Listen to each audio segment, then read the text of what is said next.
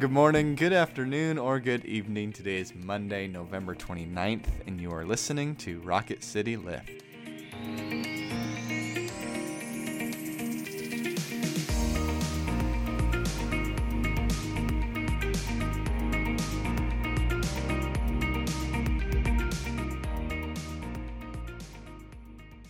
Hi, everyone. Welcome back to Rocket City Lift. I'm Tara Bulger, And I'm Brett Goodeman. and we come to you three times a week and try to bring a bit of a spiritual lift to your day. After taking a little break for the Thanksgiving holiday, we are back and going to talk about some scripture for Advent. But before we do that, let's begin with prayer.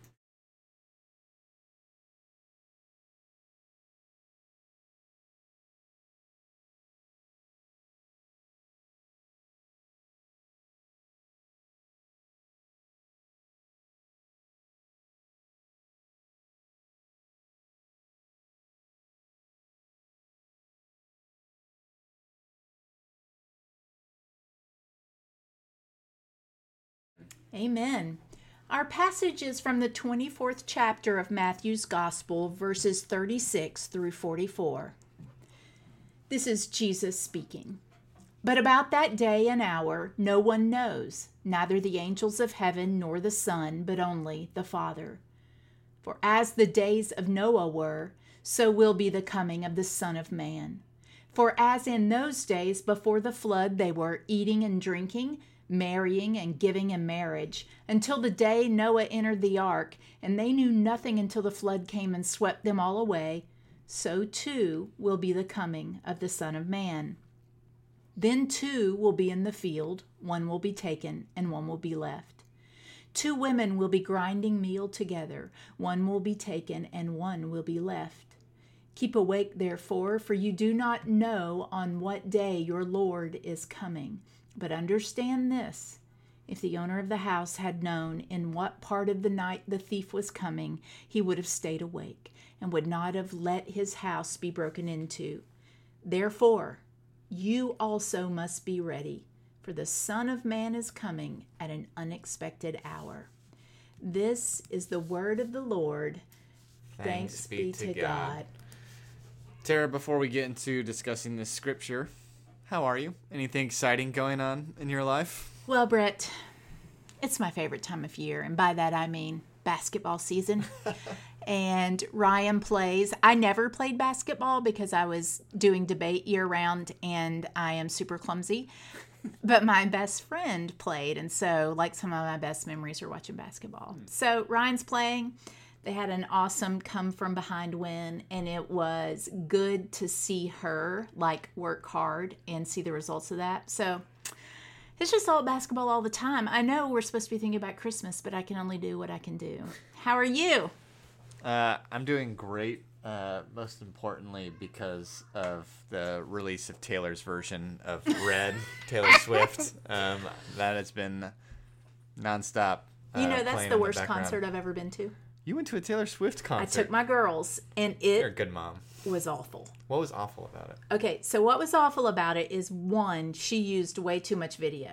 Do you hmm. know what I mean? So like hmm. she'd sing a song and then like show a video she made with her cats, which I get that I am old, but there was not enough singing, way too much video and like talking, like a lot of talking. And then this is the hilarious part.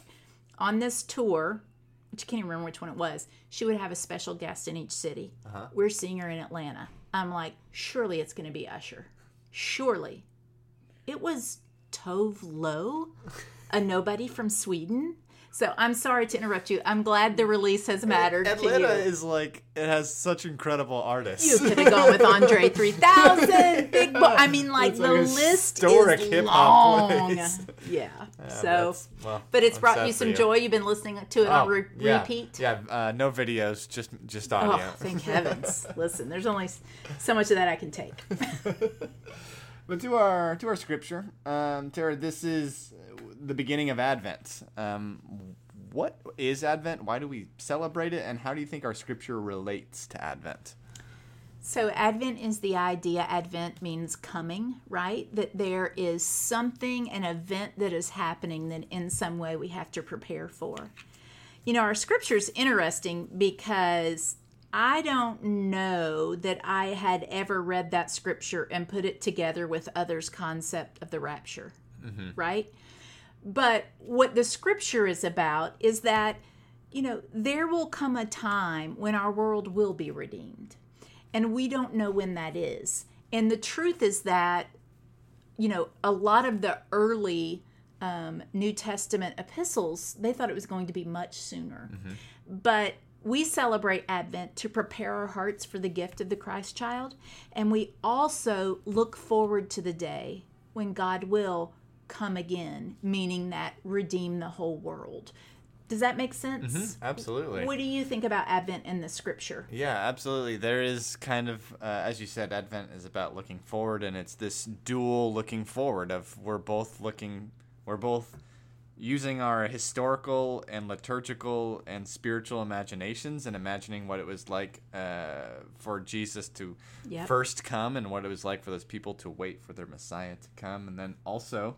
We are still doing that today, and we're looking forward to uh, when Christ will come again, when that world when the when the world will be uh, fully at peace when justice will fully reign when all the things that we hope for uh, will come to fruition. Uh, and this scripture is um, like like you said the the readers um, of of these gospels probably thought you know Jesus was coming back within their lifetime uh, and you can kind of get that sense from from reading this Sure. this passage in Matthew.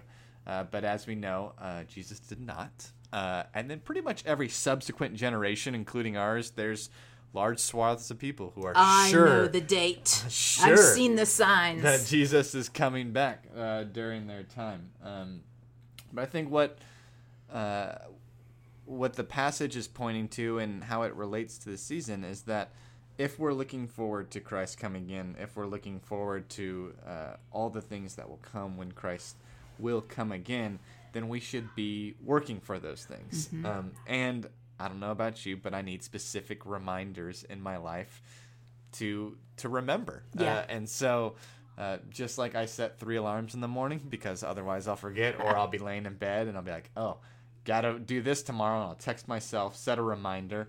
Uh, so we as a church set aside this time. Obviously, we always want to be preparing and looking forward to Christ coming, but we specifically set this part of the time of year uh, to, as a community, do it together. Yeah, I love the church calendar and the Mm-hmm. way it leads us. I think the other thing too is that we are a people who believe in the presence of the Holy Spirit. It's important to remember, though, that there was a very long time when we longed for the presence of God in the way that Jesus Christ was in the world and in mm-hmm. the way the Spirit is with mm-hmm. us now. And so, in order to not take for granted hmm. the presence of God that I, you know, have in my life, it's important to remember that this is a gift from God. And no better time to remember that than when we celebrate the gift of the birth of Christ. I agree. Mic drop moment. Just kidding. Let me um, close with our quote from Betty Smith in her book, A Tree Grows in Brooklyn. Look at everything always as though you were seeing it either for the first or the last time. Thus is your time on earth filled with glory. Thank you all for being with us. We'll be back again on Wednesday. Now, may each of you go out to love and to serve, to be well, to care for yourselves and others, knowing that the grace and love of God is ever upon you. Amen. Amen.